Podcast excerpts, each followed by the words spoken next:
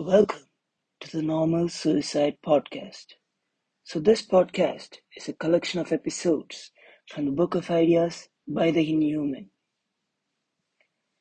Today marks the start of a two part series First Kiss. Here goes the first part. I'm in chains. Not that this is new to me, as I've been chained to my bed countless times. This chain is new, new to me. It is a cold piece of metal approved by the government, is the only difference. Let me take you through the life's journey, clothed in a prostitute. But that's all they say of me.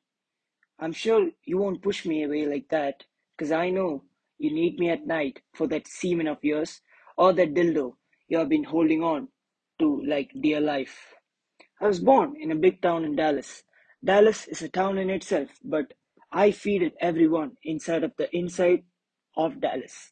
I can't say I have no one, but happily that is the truth. My owner classifies me lesbian, gilf, hairy, and Indian.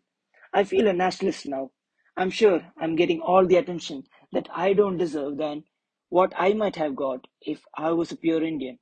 Most of the times, the men just push my head down towards their genitals. Some are different. I like them better. Men ask me to strip tease for them, removing my strawberry night dress, at first upgrading to my bras and reaching the orgasm of my panties, usually black and blue. They sometimes bring a strap on and connects me to it, and we reach the climax slowly. These are rare, but it. Get down, you! We don't even want to touch you. Come on, we don't have all day, shouts a police officer to me. I walk down in style, but some officer just pushes my shoulders. I turn, stop, and look at who that bitch was when I heard soothing voices to my ears around me. Walk. I have never visited the court in my entire life. I feel like a virgin. My only job is moonlighting, and the second job is eating something thrown to me and visiting the toilet. The walk to the main court is a long one. Let me continue, assholes.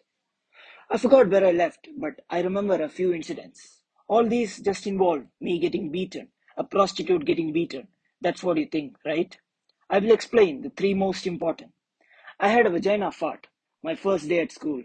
Man just pushed me from the bed, slapped me, and complained about me to the teacher.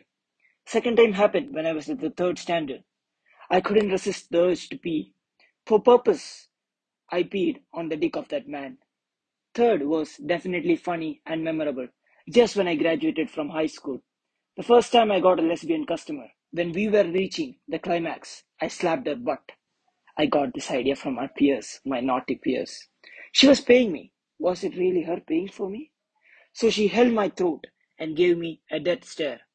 Just left me, naked, blind, deaf, and dumb, because this happens at least once every fortnight. My employer, a slim woman, not like the busty, boobied, fat ones like in the movies. After each of this, said, No problem, just get better, adapt to the customer, and give him your best. I felt her touch to be my lifeless mother's touch. You might laugh, but I surely saw a white glowing ring behind her face two times. She was my God, if there was ever one, walking on earth, luscious and certainly green earth. I had been offered a raise in my pay to take a part-time job as a call girl, but I'm frightened to death to do that. The reason for that being me getting aghast after seeing American Psycho and not the character, but Christian Bale. What then? Hey you, what do you think you're doing? Getting lost in your dirty mind of yours. Come on in. My voice of the mind. I don't like getting interrupted, and whenever I hear come on from them, I remember the male orgasm where I'm trained to say, Come on, me, baby. Oh, yeah, baby. And a cum shot to my face or mouth, whichever is lucky. I want to keep this memory for a lifetime. I'm entering the grand court. I've never seen anything more big in my life than the busted tits of a few aunties. We all settle down, except for me, literally standing the entire time. A woman with a long black coat slowly walks to the pedestal. Her walk triggered the images of models in me. Everyone rose to their feet, but gotcha all, I was standing the entire time. She had a big hammer, brown and wooden, banged it two times and said, Order, just for the fun of it. Why? You ask. Don't know why. Ask her yourself. A man lower in the hierarchy said, Case number US 38 bar 1F. I will censor the rest because I want you all to listen to it from my perspective. The pedestal woman shouts, even when all are in silence, maybe to show that power of authority. The defendant shall rise and present the case to the court. A lawyer.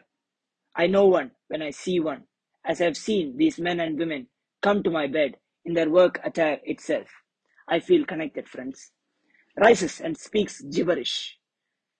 It don't matter, cause I'll tell you the short story, but true, with the help of my mouth.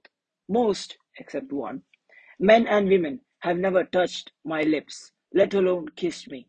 I did not reserve my virgin lips for anyone else, but I recall the night clearly where I saw myself different. With that, we come to the end of part one of the two part or the dual part series of First Kiss. Follow this podcast for more thought provoking episodes like these. Bye.